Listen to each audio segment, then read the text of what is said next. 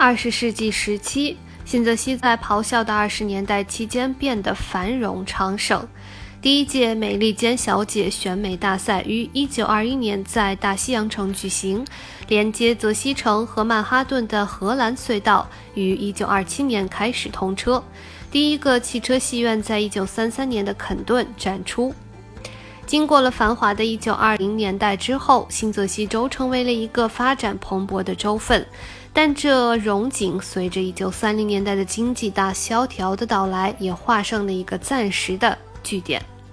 新泽西在二次世界大战中担任了装备建造的重要角色，特别是海军武器方面，许多的战舰、驱逐舰以及巡洋舰都是在新泽西的港口建造。在新泽西州境内也有许多在二次世界大战成立的军事基地，例如说 Camp Kilmer。迪克斯堡以及 Camp Merritt，这些军事基地的成立将新泽西州变为冷战时期的军事防卫重点。最特别的是，新泽西州境内有高达十四个防空导弹基地，这些基地是为了防卫纽约市以及费城而设立的。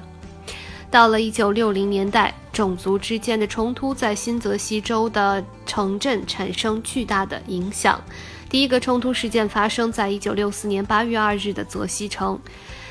接连着在一九六七年发生更多的冲突事件，例如一九七六年的纽瓦克以及平原市。